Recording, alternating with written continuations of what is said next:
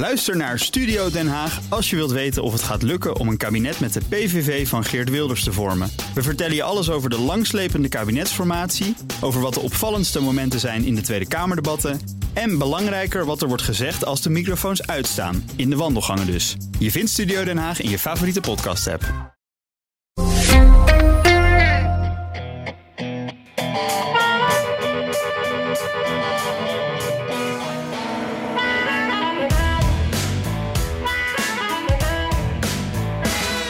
President Biden had deze week meerdere redenen voor een feestje, maar op één specifiek feestje zat hij niet echt te wachten. I just want you know it's difficult turning 60. Difficult. Ja, want 60 maakt daar maar 81 van. Er was daarnaast diplomatiek succes in Israël. Uh, daar gaan we het hebben met een kijkje achter de schermen. En we hebben een campagne-update bij de Republikeinen. Want de druk op Ron DeSantis neemt toe. En dat komt door Nikki Haley. Dit is aflevering 207 van de Amerika-podcast. Mijn naam is Jan Posma. Thuis aan mijn eettafel. Zonder kalkoen, maar uh, met een kop koffie. Het is hier heel stil op straat. Uh, en dat komt door hetgene wat nu op tv is: de Thanksgiving Parade. En ik ben Bernard Hammelburg vanuit de studio met een kop koffie. Ook geen kalkoen hier, gelukkig maar, want ik vind het vreselijk, die kalkoen. Maar wel de altijd, maar wel de altijd wakkere Wesley die ons weer begeleidt vandaag. Uh, Jan, uh, Thanksgiving, het is een groot en belangrijk feest uh, in Amerika. Doe je nog iets bijzonders? Nou, wij niet echt eigenlijk hoor. Want ik heb uh, gisteren uh, Barbara van het vliegveld ge gehaald. Die, die, is weer terug in Washington. dat is heel fijn. En we gaan het even een klein beetje rustig aan doen. maar ik heb gisteren wel daardoor de Thanksgiving drukte meegemaakt. Wat ook alweer bijzonder was. er is hier al een paar dagen dan op tv apocalyptische beelden van alleen maar files bij vliegvelden. En, en drukte en gekte. Het is een van de drukste reisdagen van het jaar. Um, en ik heb gekeken naar hoe twee kalkoenen gratie kregen van president Biden. Uh, mooie traditie altijd. Uh, met met uh, allerlei verschillende verhalen over hoe dat ontstaan is. Lincoln zou de eerste zijn geweest. Die zou bij de kerst een kalkoen hebben gehad die tegenstribbelde. En toen zou zijn zoon hebben gezegd van... ah papa, alsjeblieft, doe laat het niet. hem leven, ja. ja. dat zou de eerste zijn geweest. ja. En, uh, en zo is het langzaam een beetje opgebouwd. Uh, Truman die zou de eerste uh, zijn geweest die een kalkoen kreeg van de kalkoenlobby. Want uiteindelijk zit hier natuurlijk iets kapitalistisch achter. En Truman heeft toen gezegd, nou dat komt van, van pas met het diner. dus die at hem gewoon op. En Bush senior is de eerste die formeel gratie verleende. En ja, het is altijd zo'n moment om even een beetje te grappen en te grollen voor een president. Je zal, kan jezelf ook eens een beetje wat, wat leuker presenteren. En ja, dat zie je ook altijd terug in de namen die de kalkoenen krijgen. Die zijn vaak nogal flauw. Uh, en dit jaar waren ze ook een beetje campagne gerelateerd. Uh, hier uh, van C-SPAN een compilatie van wat namen van de laatste jaren. Better to be called flyer than fryer. Biscuits and his running mate gravy. Oh, marshmallow and yam, the pumpkin and pecan. Liberty and peace. Mac and cheese. Caramel and popcorn. Peas and carrots. Bread and butter. Peanut butter and jelly. Liberty and Bell. Ja, Liberty en Bell, dat zijn die van dit jaar. Uh, en dat uh, is natuurlijk een mooie Amerikaanse naam. Hè? Dat heeft met, met de onafhankelijkheid te maken. En dat slaat ook op Philadelphia en Pennsylvania. Daar heeft Biden een band mee. maar daar staat ook zijn campagne-headquarters. En dat was natuurlijk ook een van de staten die hem de overwinning gaf in 2020. Dus hier zit ook een beetje tactiek in, volgens mij, Bernard. Ja, ja dat denk ik ook. Um, ik moet altijd een beetje lachen om um, het. Uh, nou ja, dat heb je natuurlijk met alle feestdagen die aan een historisch moment zijn gekoppeld. Maar een heel klein beetje moet ik lachen om, ik zal maar zeggen. Uh, ja, het verhaal dat rondom Thanksgiving wordt uh, verteld. Hè, want het is dus een herinnering aan de viering. ik geloof in 1621 uit mijn hoofd. Um, ja. van uh, de, de Pilgrim Fathers. Dat, dat waren dus de, de, ja, dat was een van de eerste grote groepen immigranten die vanuit Engeland uh, via Nederland naar uh, via Leiden. Leiden, ja, naar Massachusetts zijn gekomen en daar absoluut niet wisten hoe je daar ook maar wat moest doen. en die moesten toch leren om ja, landbouw te plegen en veeteelt. En die zijn toen geholpen door de plaatselijke Indiaanse bevolking. En na een tijdje vonden ze dat ze uh, ja, hun, dankbaarheid moesten uiten. Uh, dat ze in leven waren en hoe ze in leven waren. En dat ze dat dan samen met die Indianen hebben gedaan. Dat is het officiële verhaal en dat krijg je ook niet uit de, uit de hoofden van de gemiddelde Amerikaan. De Dat werkelijkheid, is het sprookje. hè? het sprookje, de werkelijkheid is wel waarschijnlijk wat anders. Er worden ook andere jaartallen genoemd. 1637 wordt genoemd. Maar in elk geval, ehm, de historici die erin zijn gedoken, die zeggen ja. Er zit, er zit wel iets in hoor, dat er een soort van samenwerking was. Maar uiteindelijk is, is die, in, die Indiaanse stam waar het over eh, gaat, die, die is gewoon door, door, de, door eh, witte immigranten afgemaakt binnen een jaar na deze gebeurtenis. Dus het is, het is Ja. veel, veel bloediger, maar het, het, het is een mooi verhaal. En het idee, dat vind ik wel wat hoor Jan, dat je eh, één keer in het jaar eens met z'n allen, met de familie en vrienden. Als, maar meestal is het echt een familiefeest dat je met elkaar ehm, uitvoerig eet. Eh, ze noemen het dinner, maar het is meestal overdag. Hè. Dus het is een, soort van. eh, Het is lunchtijd.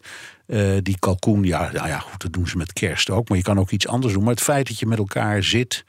ehm, en ja, viert dat je er bent. En dat je vrienden en familie hebt. En dat, dat, die traditie vind ik ook wel mooi. Dat je stuk voor de ombeurten moet je even vertellen.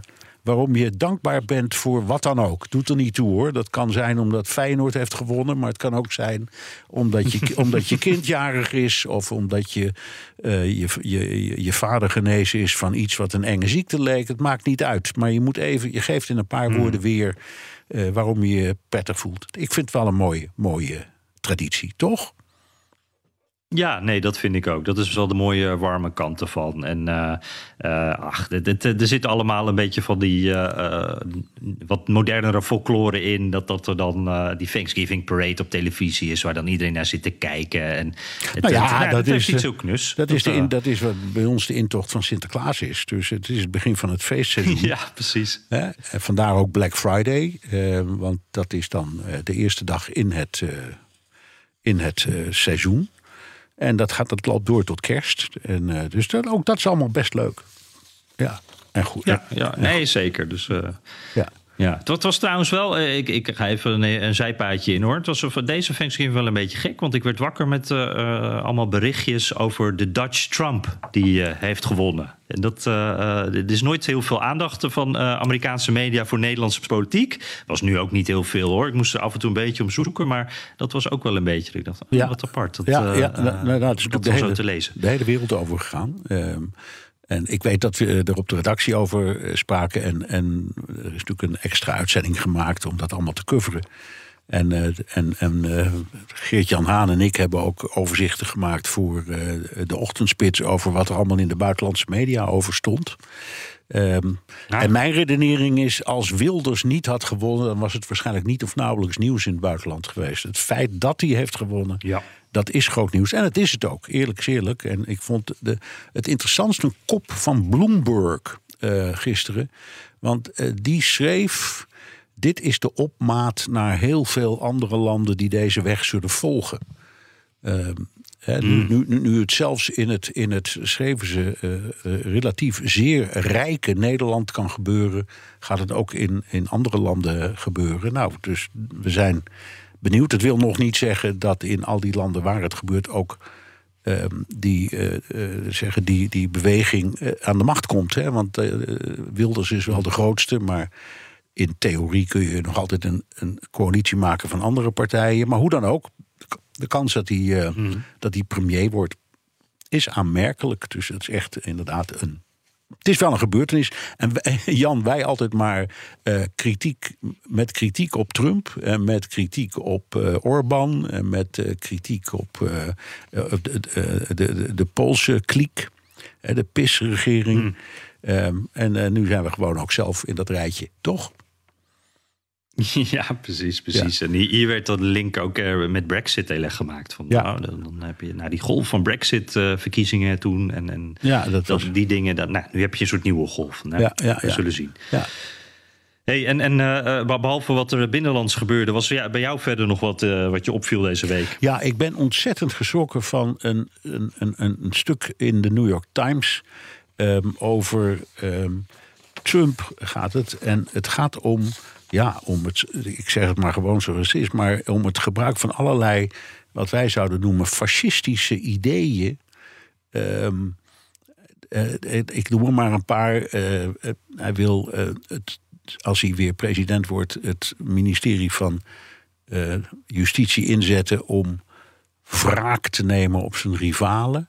Hij wil de, de, de presidentiële eh, eh, macht aan, aanmerkelijk eh, uitbreiden.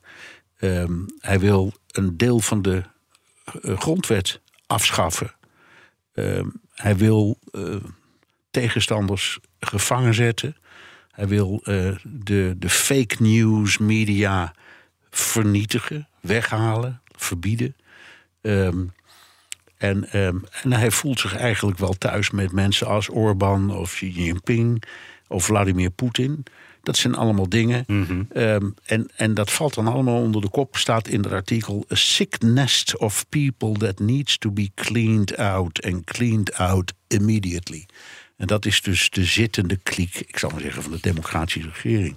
Ik schrok daarvan, want ehm, het is heel mooi om conservatief of populistisch te zijn, maar dit gaat over de rand. We hadden vorige week ook al even over hè, dat hij zijn tegenstanders, zijn tegenstanders tuig noemt of ongedierte. Ehm, maar dit gaat allemaal net weer een stapje verder. Dus ik, ik kreeg daar een buitengewoon onaangename smaak van in de mond. Ja, ook omdat ehm, ja, je kan hiervan schrikken als je dit leest. Maar er is ook een hele groep eh, hier in Amerika die er helemaal niet van schrikt. En die denkt, oh, nou, dat klinkt eigenlijk wel goed. Ja. Die kliek inderdaad eh, Ja, uitroeien. ja. Ja, ja, Ja. la- laten we dat maar doen. Ja, nee, dat weet ik. En eh, er zijn heel veel mensen die zich juist gesterkt, eh, gesterkt voelen hierdoor. Maar ehm, Ja. ja, ik, ik, ik vind het, ehm, het. Het baart mij zorgen als, een- dat als iemand dit soort nou ja, gedachten heeft. en ze ook in een steeds harder wordende strijd en campagne ook op die manier gewoon uit. Niet leuk. Nee, nee de, de, de wraakverkiezingen. eh, Ja. zo, zo zet hij het eigenlijk een beetje neer. Ja. Ja, ehm, nou, dan zijn we eh, v- van het vrolijke van Thanksgiving in deze periode ook naar de, de, wat donkere kant van de afgelopen weken gegaan, eh Bernard. Ehm, en eh, nou, om dan eens, eh, ik probeer daar een bruggetje bij te maken, maar dat lukt niet echt. Dus ik begin maar gewoon aan het eerste onderwerp. Ehm, want daar moeten we toch even over Biden hebben, want die eh, vierde maandag eh, zijn verjaardag. Eh, het was er alleen eentje die hij liever stil had gehouden. Eh, 81 werd hij.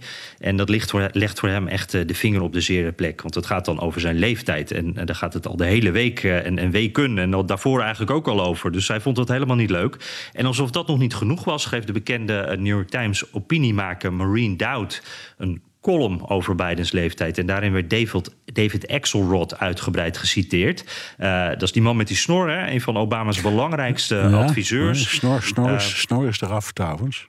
Ja, die heeft ja, de snor is eraf, Dat, inderdaad. dat, maar- dat, ja, dat, is, dat, klopt. dat, dat is de man die ehm, eh, Yes We Can heeft bedacht, die kreet. Ehm, en eh, dat was inderdaad, eh, nou ja, een, een, dat is op het gebied van communicatieleer is dat een, echt een genie, kan niet anders zeggen. En ook een hele amabele man. Hij is een van de vaste commentatoren bij CNN, maar je ziet hem elders ook. Ja. Ja, ja, hij is echt een, een, ook een partijprominent, Ja. een campagneprominent eh, op dat punt. Dus iemand die, die doet er wel toe als, als hij wat zegt. En hij is ook een van Bidens grootste critici als het gaat om zijn leeftijd. Eh, volgens Axelrod heeft Biden maar een 50-50 kans of minder om herkozen te worden. Is hij een gevaarlijke gok voor kiezers, omdat hij een poging doet to cheat nature. Dus ja, de natuur een beetje te slim af te zijn. Met andere woorden, ja, zijn leeftijd, dat gaat hem een keer eh, opbreken. Eh, eh, hij probeert het te negeren, maar dat kan eigenlijk niet. En ik hoop niet dat ze denken dat de peilingen fout zitten, want dat is niet zo.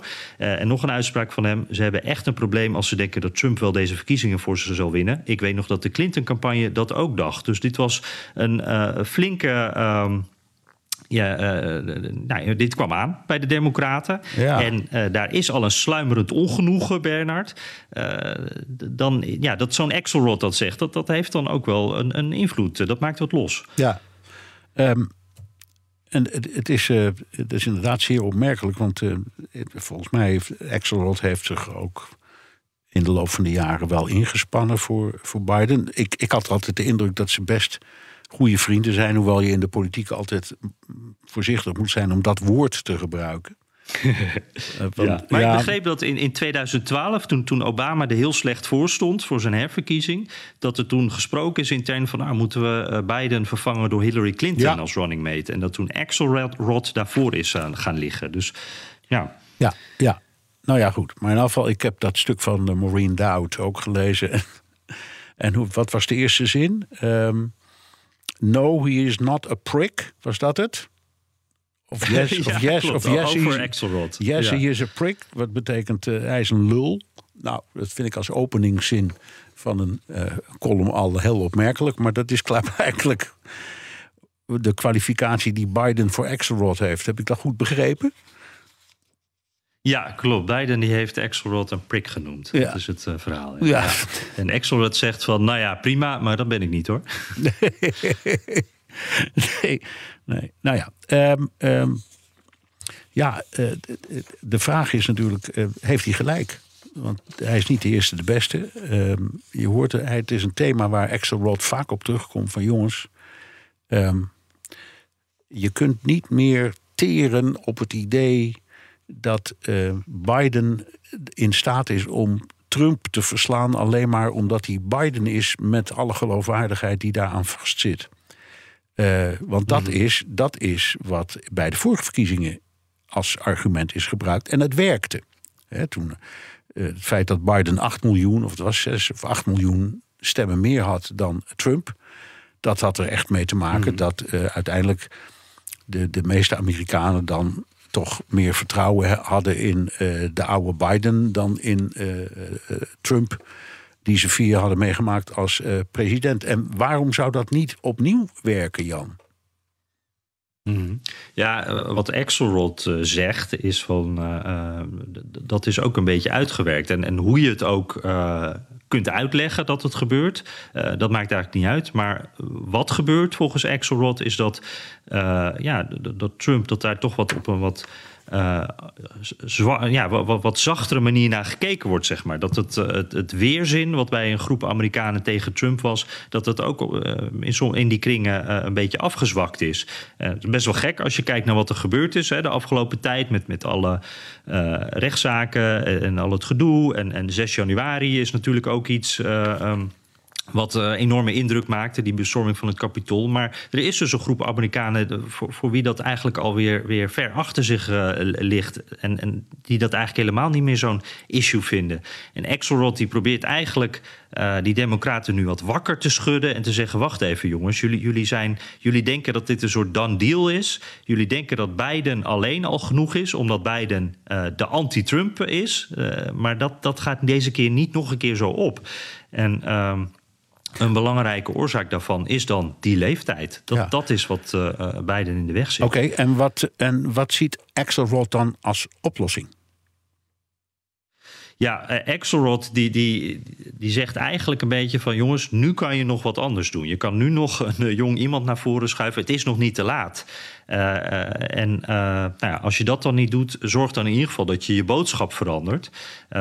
Maar goed, je merkt heel duidelijk aan hem dat, dat hij, hij wil gewoon een, een jongere naam, een jongere persoon, iemand anders dan Biden hebben. Dat is heel duidelijk. Maar hij geeft er wel aan van, ja, als je dan Biden inzet, zorg dan in ieder geval dat je het ook echt gaat hebben over de dingen waarmee je met Biden het verschil kan maken. Want nu is het verhaal eigenlijk, hij is niet Trump. Dat is het verkoopargument. Maar dan moet je ook echt gaan vertellen van wacht eventjes. Als, als je Trump krijgt, dan krijg je... eh, nou, eh, wat betekent dat voor de democratie? Hè? Dat, dat kunnen we dan voorkomen. Maak dat concreet. Maar vertel ook wat je zelf goed hebt gedaan en waar je voor staat. En wat ik wel een heel goed punt vind, kijk ook eens een beetje vooruit. Wa- Wat is Biden van plan dan in die vier jaar dat hij eh, weer president zou zijn? Wat wil je dan? En dat is inderdaad iets wat we... Dat horen we Trump ook. eh, nou ja, ja, Trump horen we dat misschien wel wat meer zeggen. Maar dat zijn niet meteen eh, heel erg doordachte en, en uitgewerkte plannen. Maar bij Biden hoor je daar heel weinig van. Daar gaat het meer over van kijk eens wat ik bereikt heb. Eh, en daar hebben ze het dan over. En dat, daar houdt het dan ook op. Ja. Dus Axelrod wil ook dat er wat meer naar de toekomst wordt gekeken. ik vind, daar heeft hij wel een punt hoor. Want als Biden al iets zeg maar, in de campagnesfeer zegt... dan is het altijd wijzen op deze of gene wet die hij er- erdoor heeft gekregen... of een eh, economisch Ja. plan wat is aangenomen... wat op zichzelf allemaal terecht is, want dat zijn Ja. echt wel verdiensten. En die krijgen, vind ik, soms wat, wat weinig aandacht. Maar goed, eh, ik ben het er helemaal mee eens. Je moet een, je moet een toekomst schetsen. Ehm, en eh, hoe je dat doet, doet er niet eens zo toe. We hadden het straks over waar ik van schrok met eh, Trump, die een, toekomstbeeld schetst wat mij eh, afschrikt. Maar het is wel een toekomstbeeld. Hij geeft wel aan van dit en dit ga ik allemaal doen en veranderen in de samenleving. Hij heeft ook uitgesproken ideeën over buitenlands beleid en, en, en eh, dat je het hulp aan Oekraïne bijvoorbeeld, waar die, waar die op tegen is. Nou, dat is een duidelijk standpunt. En eh, eh, dat, dat geeft allerlei aan. dat- Je zou, ik, ik kan me voorstellen dat Biden op een bepaald moment. Kijk, buitenland interesseert de gemiddelde Amerikaan niet zoveel, laten we eerlijk wezen. Maar eh, ik kan me voorstellen dat, die, dat Biden op een bepaald moment een soort van. Ja, wat je in een State of the Union wel eens hoort. Zo'n soort visie geeft. Dit is hoe ik denk over onze relatie met de wereld.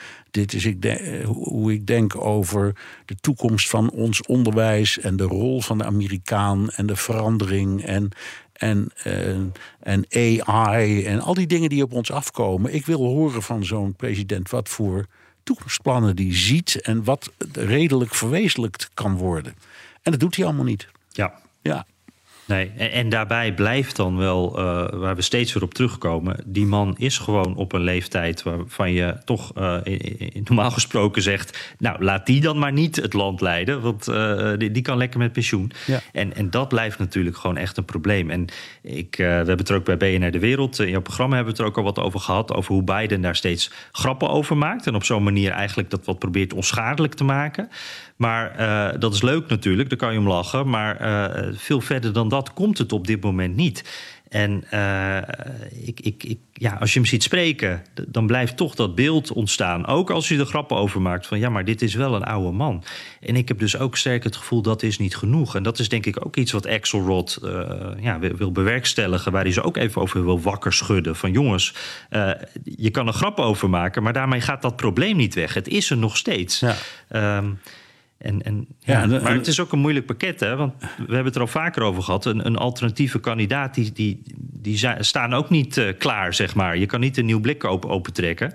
Ehm, nee. en ik vraag me zelfs af, Bernard, hoe- wat denk jij? Eh, Technisch gezien kan je nu nog veranderen, maar je zou kunnen zeggen: het is nu eigenlijk al te laat. Nou we ja, zitten al zo kort ja, voor. eh, ja, dat is ja? waar. Maar kijk, de, de voorverkiezingen zijn nog niet begonnen. Hè, die beginnen pas in januari. Dus een andere Mhm. kandidaat zou met de snelheid van het geluid langs alle staten kunnen gaan om voldoende inschrijving te krijgen. En er zijn regeltjes. Hè. Je moet overal je moet handtekeningen ophalen en wat geld ophalen en zo. Maar het kan. Het zou nog kunnen. Eh, Ook, ook deadlines. Ook Ook, dead- deadlines in bepaalde staten. Dus Ja. dat is- kan ook een probleem Kan zijn. ook maar een goed, probleem ja. zijn. Maar goed, en misschien lukt het niet in alle staten. Hoeft ook niet, hè? maar het zou, het zou nog kunnen. En dan is er nog iets. ehm, en dat is de, de conventie. Is de, de, partijraad in augustus die uiteindelijk eh, formeel de nominatie eh, goedkeurt.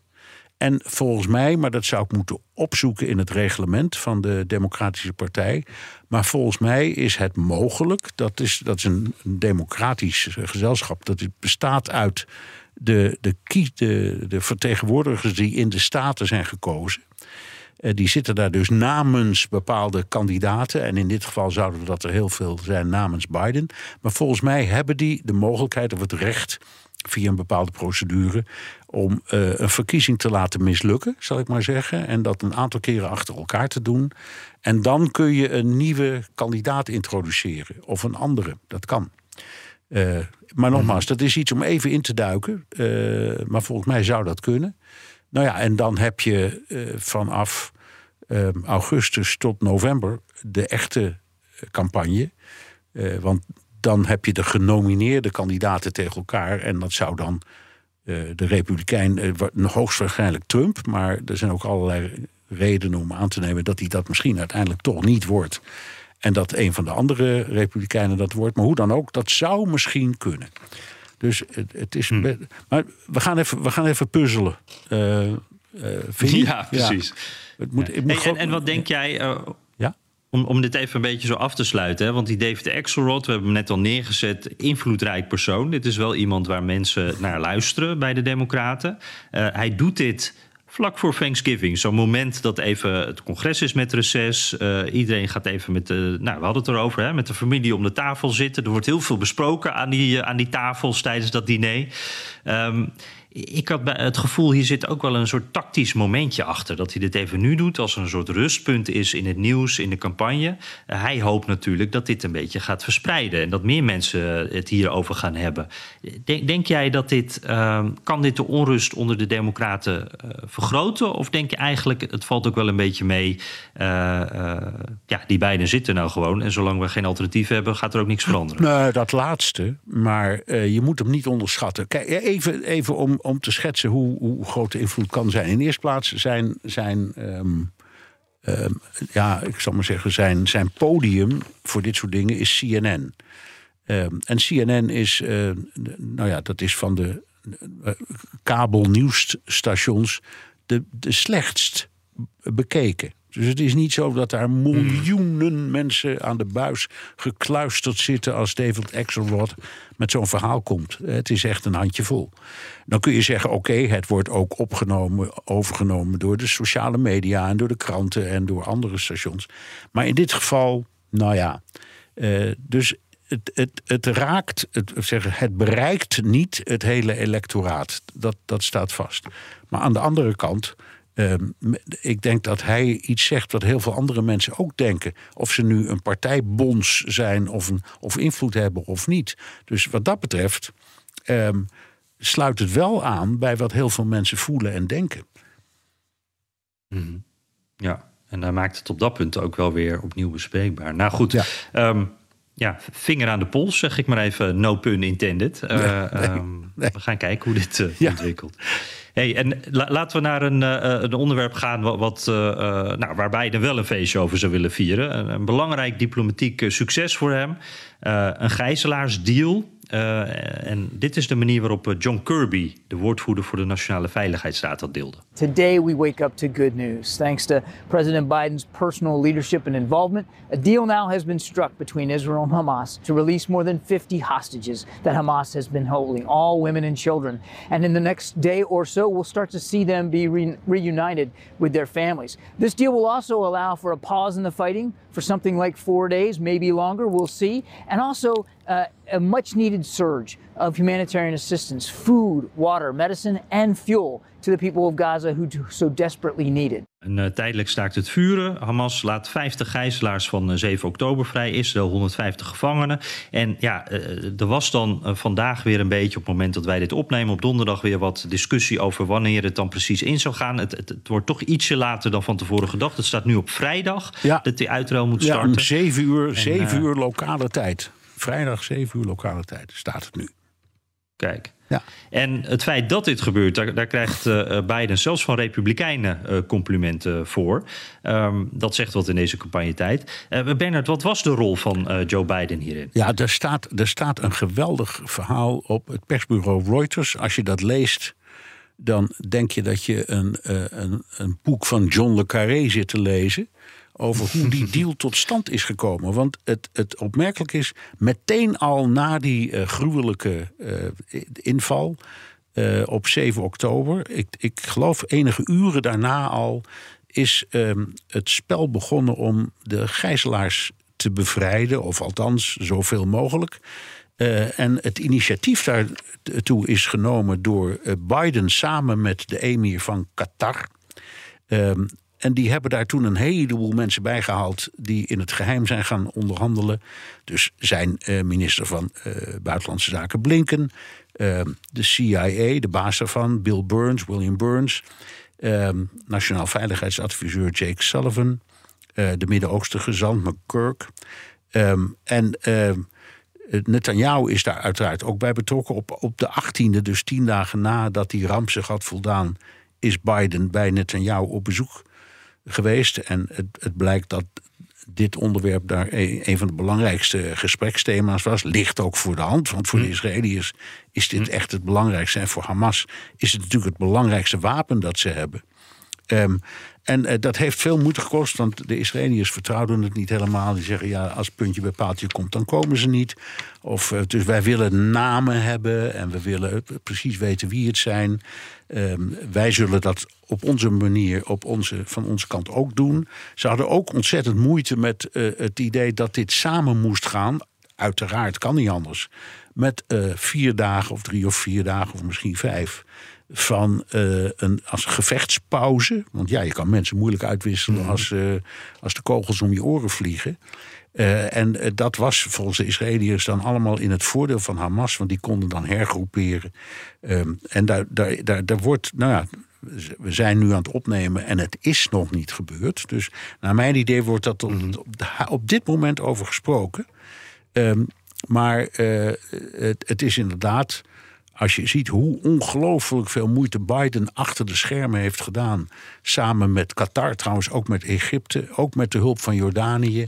Uh, die heeft hij allemaal ingeschakeld. Uh, het is echt een. Uh, nou ja, ik vind het diplomatiek echt een, een topprestatie. Dus hij verdient alle complimenten, heel terecht. En het is goed om te horen dat de Republikeinen daarachter staan. Want dit is eigenlijk geen partijzaak. Hè? Dit is gewoon iets wat, wat iemand, wat de president van de Verenigde Staten doet dit soort dingen en kan dit soort dingen doen. Mm Ja. Ja, en ik begreep dat uh, Biden, die, heeft uh, dertien keer met Netanyahu gebeld. Ja. Dus, dus zo uh, persoonlijk was hij erbij betrokken. En, en dat feit dat dit gekoppeld moest worden, wat jij al noemde. Dat een staakt het vuren met die uitruil, dat dat ge gezamenlijk moest gebeuren. Ik begreep dat dat ook wel belangrijk was. Dat Biden dat snel inzag, dat dat ja, een, een, van de sleutels tot het succes is geweest. Ja. vond ik ook interessant. Ja, en dat is, dat is ook best te begrijpen, omdat er zit nog een aspect aan. Hè. En dat is steeds maar dat gedoe over de, de de, aanvoer van hulpgoederen en voedsel. En eh, in deze overeenkomst, als ik het goed begrijp, is ook een paragraaf opgenomen dat die uh, gevechtspauze ook wordt gebruikt om echt een hele hoop van die vrachtauto's, waar we inmiddels zoveel van weten, die aan de grens staan uh, met Egypte, om die binnen te laten, zodat de, dit moment ook gebruikt kan worden om ziekenhuizen weer van medicatie en verbandmiddelen en ga zo maar door te gaan, voedsel, uh, allerlei uh, eerste levensbehoeften die uh, worden binnengevoerd. Dan is er weer een hele discussie geweest over brandstof. Want daar zitten ze om te springen, zeggen ze in Gaza. En Israël zegt nou, ze hebben nog genoeg, ze hebben het nog niet nodig. En bovendien, ze gebruiken het dan niet voor generatoren of elektriciteitsopwekking of wat dan ook, maar om hmm. raketten mee af te schieten. En die discussie is klaarblijkelijk ook uiteindelijk, het heeft ergens toegeleid. Ik, de details daarvan weet ik niet precies.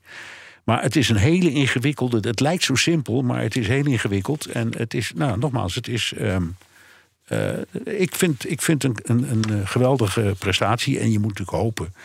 Uh, misschien is dat naïef voor, maar je moet natuurlijk hopen dat dit leidt. Dat dit de opmaat zou kunnen zijn. Uh, tot meer van dit soort momenten. Hè. De, de, de, de Israëli's hebben ook. Mm. 300 namen gegeven van Palestijnen.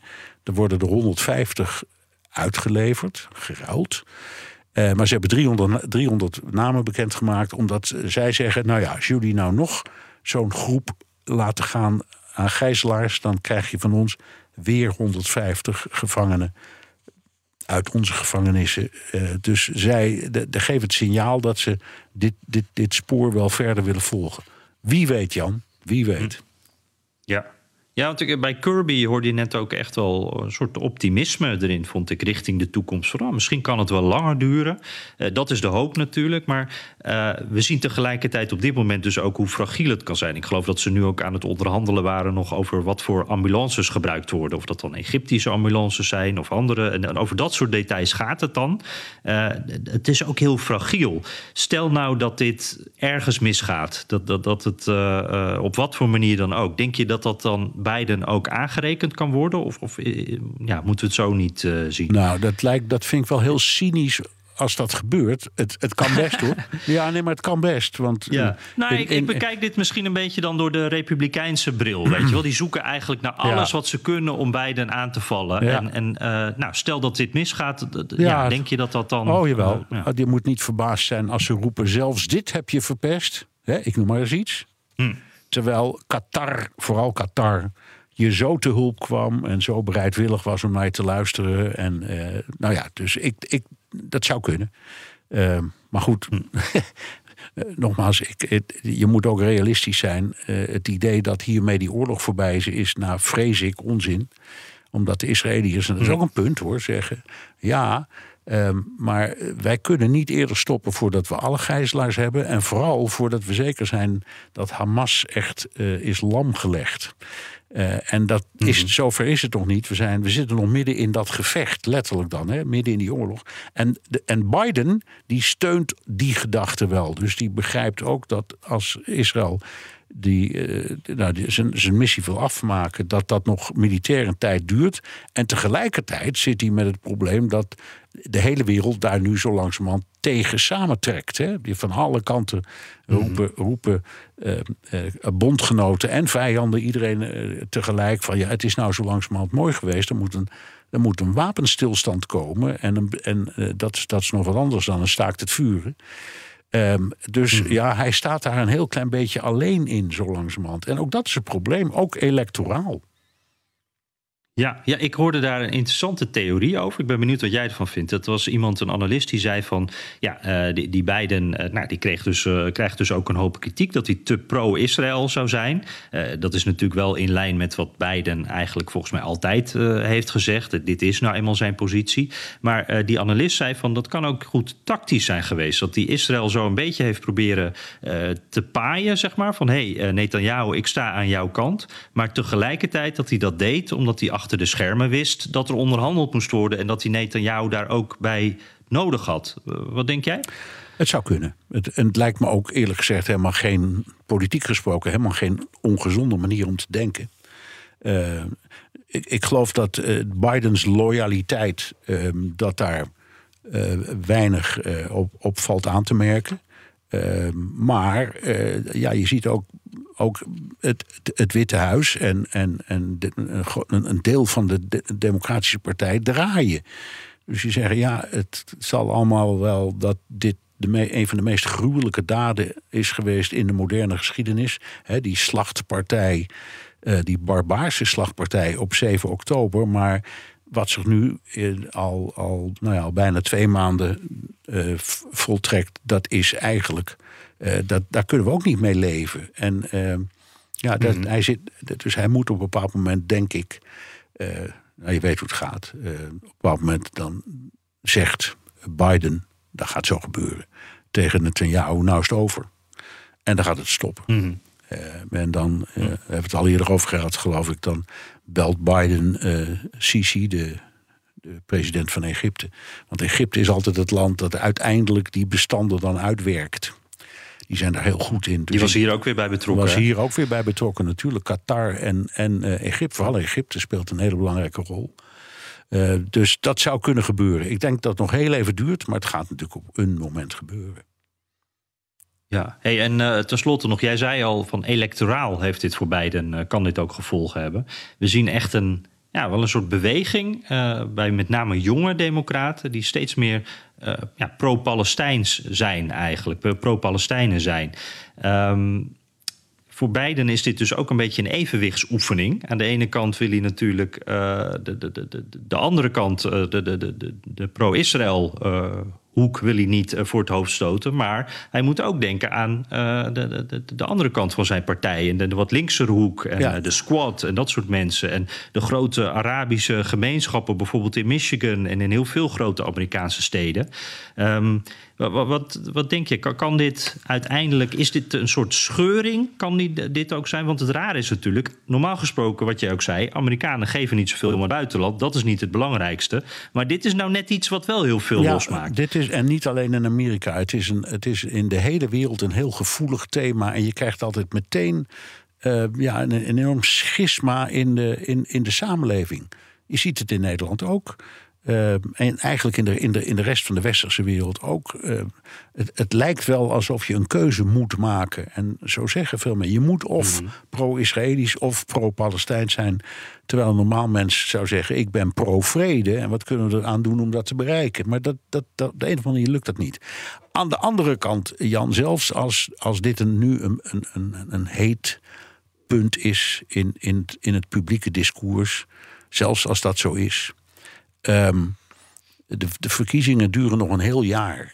En ik, de- we, moeten, we mogen toch hopen dat deze oorlog dan al lang weer voorbij is.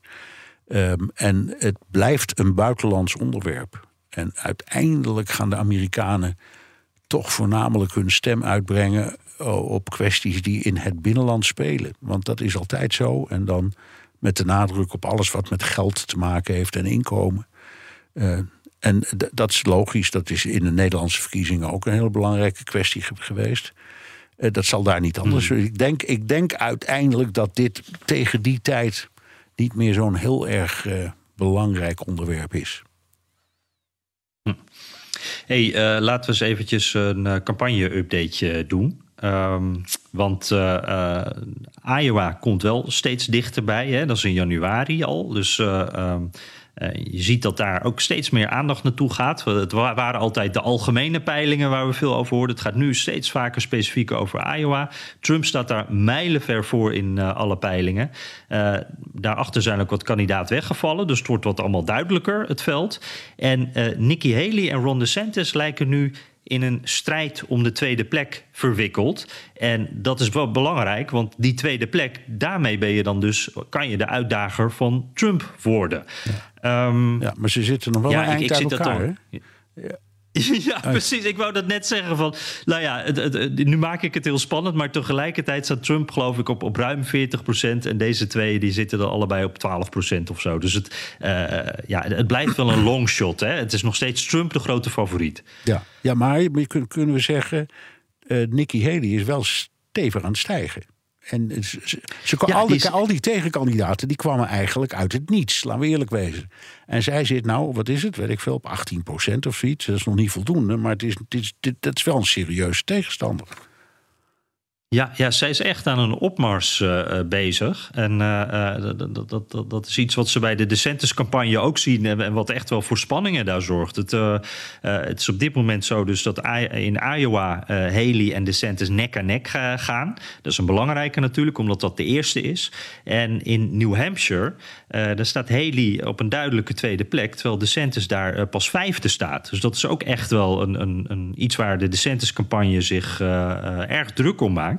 Eh Haley is echt met een stijgende, stijgende lijn bezig. En eh, bij DeSantis eh, s- kijken ze elkaar dus nu een beetje aan van wat is hier aan de hand? Waarom werkt dit niet? Waarom eh, zijn we... Want nou ja, dat ze Trump niet eh, eh, direct kunnen verslaan, dat, dat is al een tijdje duidelijk. Maar ze wilden wel die nummer twee positie binnenhalen. En eh, dat dreigt nu ook eh, in gevaar te komen. En we zagen daarbij ze- zelfs dat er, en dat is altijd een slecht teken, dat er eh, ruzie was in de DeSantis-campagne eh, afgelopen periode. Eh, twee super PACs die allebei DeSantis willen helpen. Dus nou ja. ehm, zeg maar, een soort grote geldvehikels, uh, geldpotjes die losstaan van de campagne en officieel niet mogen coördineren met de campagne, uh, maar wel uh, campagnespotjes kopen en dat soort dingen. En in de praktijk is daar natuurlijk wel contact, maar dat mag officieel niet. En die waren onderling met elkaar aan het vechten en daar, werden echt, daar werd flink gescholden. En, en uiteindelijk ook come and get it werd er geroepen van nou kom maar even mee naar buiten achter het fietsenhok, dan vechten we het wel eventjes uit. dus dat is hoe de spanningen nu zijn op opgelopen bij die DeSantis-campagne. Ze hebben miljoenen uitgegeven. En ze zien uiteindelijk dat ze eigenlijk een beetje wegzakken op dit moment. Terwijl die Haley dus juist opkomt. Dus heel pijnlijk. Ja. Um, het, het, het verbaast me niet echt, trouwens. Jou wel? Want ik, ik, als je gewoon kijkt naar de uitstraling van Haley... die is wat vriendelijker en wat duidelijker. En ik denk ook voor de, het gevoel van heel veel mensen ietsje redelijker dan de, dan de verbeten DeSantis. Die man is alles zo verschrikkelijk verbeten. En ik denk dat mensen ja. dat niet prettig vinden. Nee, ik denk dat je gelijk hebt. En, en DeSantis, uh, we dachten ooit van... hé, hey, uh, dit, dit, is een, een soort slimmere versie van Trump. Hij heeft dezelfde gedachtes, maar kan ze beter formuleren. Is misschien wat professioneler, minder emotioneel. Dus hey, dat zijn allemaal pluspuntjes voor de Republikeinse achterban. Maar eigenlijk zodra hij aan zijn campagne begon... werd meteen duidelijk dat dit iemand is die compleet charisma mist. En eigenlijk ook heel ongemakkelijk met mensen is. En dus eigenlijk elke keer als ik hem in beeld zie bij een toespraak of, of een interactie met een journalist of met gewoon een, van zijn, iemand uit zijn achterban, dan is het ongemakkelijk. En dat is denk ik nu het beeld dat vooral ontstaat. Terwijl je Haley, die zie je vrij ontspannen, lachend overal haar werk doen. En, en die uh, de Centis, dat, dat, ja, het is een beetje een, eh, een saaie... Het is een beetje een accountant. Ja, maar... Uh, sorry voor alle accountants die Ja, sorry, ja, maar zeggen. Oeh, pas op hoor. Ja, ja. Um, um, maar goed, je kunt zeggen, ze vechten tegen elkaar... maar ze kunnen nog steeds niet op tegen Trump, toch? Nee, precies. Uh, de Trump die blijft gewoon uh, bovenaan. En, uh, en wat ik zei, het is volgens mij echt het, het, idee van... als je de uitdager van Trump kunt worden... als je zeg maar als laatste van de kleine kandidaatjes over kan blijven... nou ja, dan heb je weer een soort longshot... om dat tot een soort springplank te maken. En wie weet wat er dan gebeurt. Want je hebt nu de Trump-stem... en je hebt eigenlijk de tegen-Trump-stem, de anti-Trump-stem... en die anti-Trump-stem, dat zijn nog steeds een stuk of vijf kandidaten... waaronder Haley en DeSantis dus ook. Dus zij hopen allebei, als ik maar als laatste van die tegenkandidaten overblijft, dan maak ik misschien nog een kansje. Maar ja, uh, ondertussen blijft Trump uh, moeiteloos uh, gewoon bovenaan staan met, met veel meer ja. Uh, veel, ja, veel meer achterban. En uh, ik vond het wel veelzeggend. Trump die, die was niet echt hiermee bezig de afgelopen week. die was op Mar-a-Lago en die had de Speaker of the House op bezoek. Mike Johnson, hè, die man die er nog niet zo lang zit. En dat is denk ik wel ook een heel duidelijk teken... hoe hij probeert eigenlijk de macht in zijn partij... ook voor zover dat nog nodig is, wat meer naar zich toe te trekken. Ja. dus.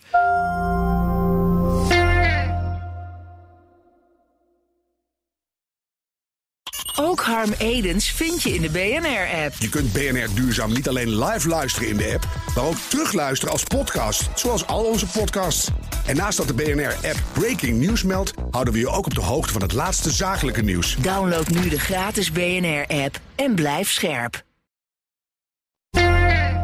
Jan, zullen we naar de luisteraars vragen? Ja. ja. Die zijn welkom via de mail of via de Amerika Podcast WhatsApp. Daar kun je je vragen of opmerkingen ook inspreken. Het nummer is 06 28 13 50 Ik zie dat we echt door de tijd heen vliegen, dus ik vrees dat we ze niet allemaal kunnen doen. Maar kom op, wat heb je, Jan? Ja, uh, ja we hebben veel, veel te lang gepraat, Bernard. Uh, laten we beginnen met een audiovraag van Igor Quint.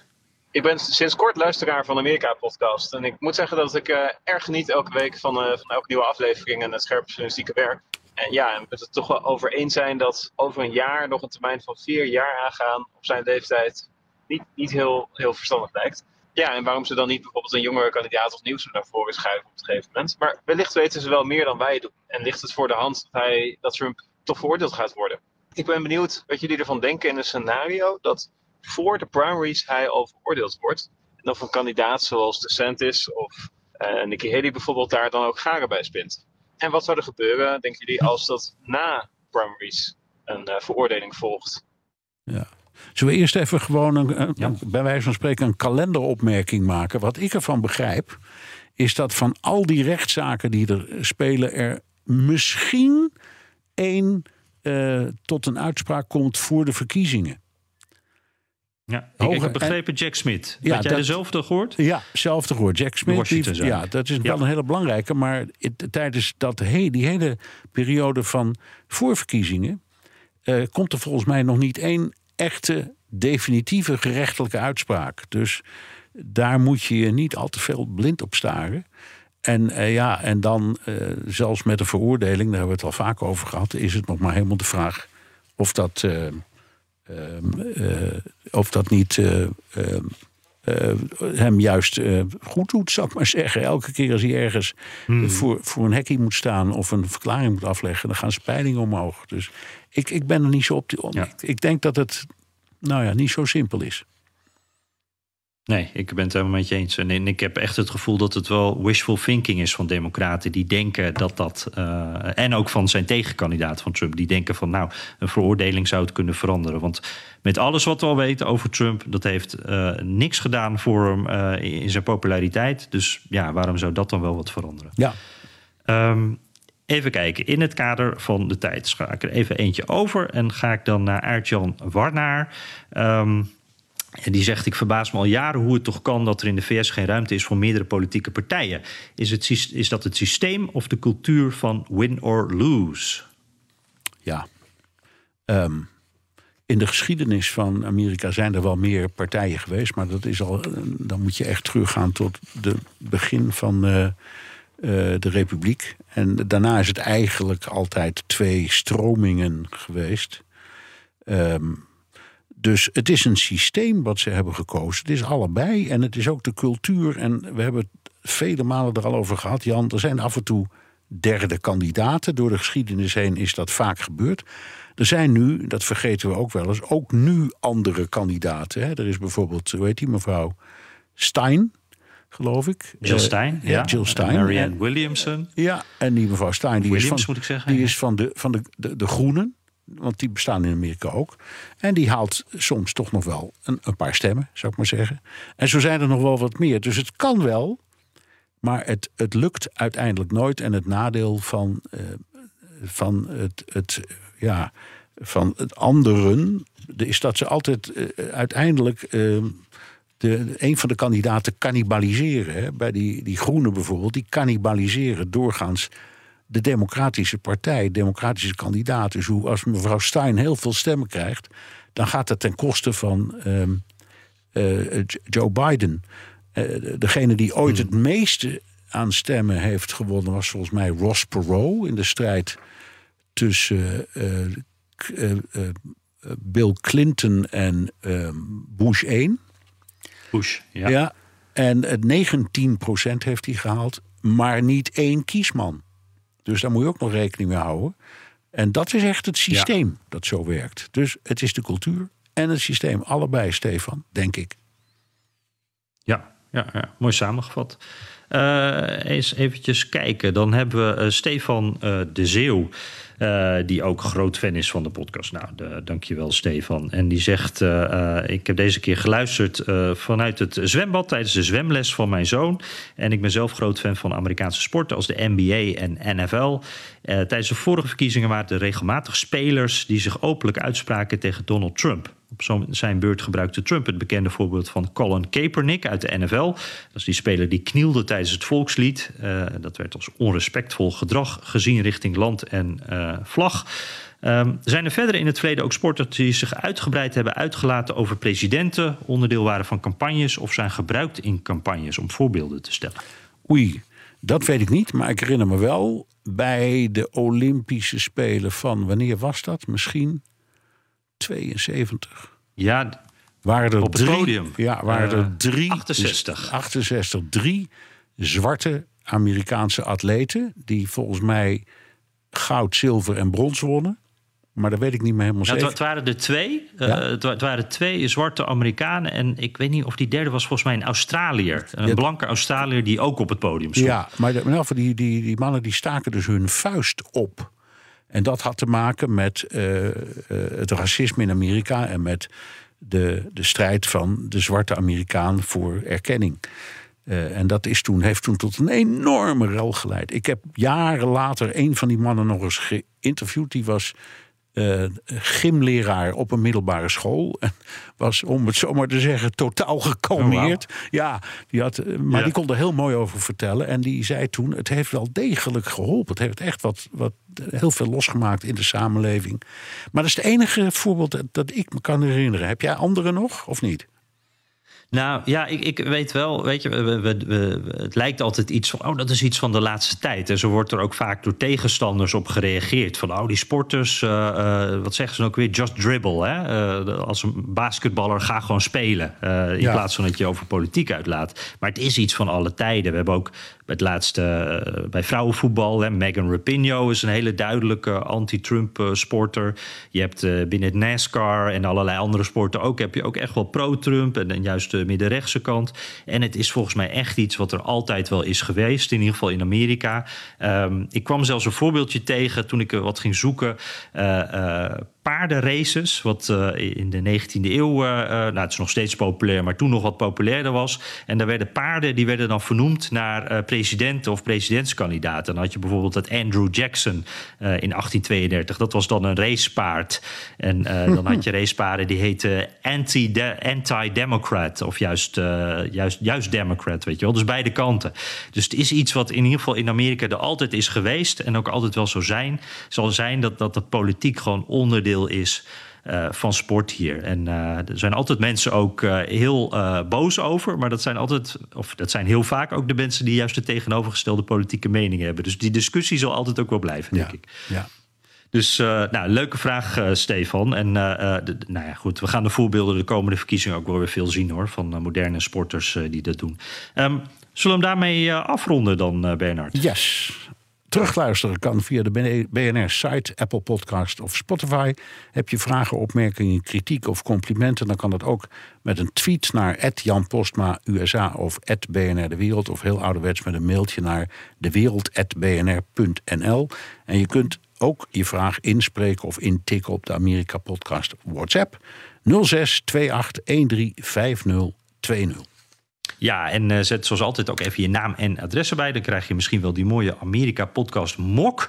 Um, volgende week gaan we er weer eentje, eentje uit, uh, uitgeven. Dat uh, was weer hoog tijd. dus dan gaat het weer gebeuren. Dus zet vooral je naam en je, en je adres erbij. En ik zit ondertussen, ik kijk even naar mijn tv, Bernard. Daar zitten nog twee, steeds twee mensen in New York in de kou heel druk te doen... met op de achtergrond allerlei ballonnen. Het gaat hier nog wel een paar uur door die Thanksgiving. En dan ja, is het volgende week weer een beetje business as usual als ja, we gaan bespreken. Nou, laten we dan netjes traditioneel beëindigen. Happy Thanksgiving, Jan. Happy Thanksgiving,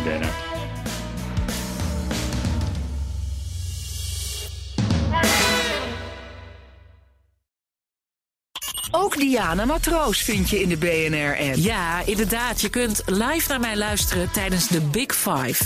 Ook handig in de BNR-app. Breaking nieuwsmeldingen, maar ook het allerlaatste zakelijke nieuws.